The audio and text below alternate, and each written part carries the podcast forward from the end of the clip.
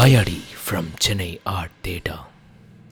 In today's podcast, we discuss about the similarities between Ganesh from Indian mythology and Janus from Roman mythology. Janus, the god after whom the month of January is named. Well, before we tell you of the other similarities, don't you think that the names also sound similar? Janus and Ganesh?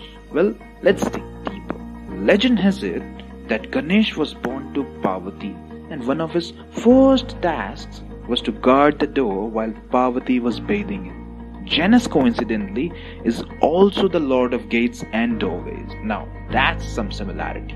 Now, Ganesh is also believed to have been the person who introduced mathematics, or Ganit in Hindi, and therefore the concept money was introduced another accomplishment which is shared by Janus. The Romans would worship Janus at the beginning of each prayer, and the first prayer is always dedicated to Janus, exactly the stature of Ganesh in Indian mythology. And it's not only the similarities between Roman and Indian mythologies, but the influence also stretches to neighboring countries like Sri Lanka, Bangladesh, Japan, etc.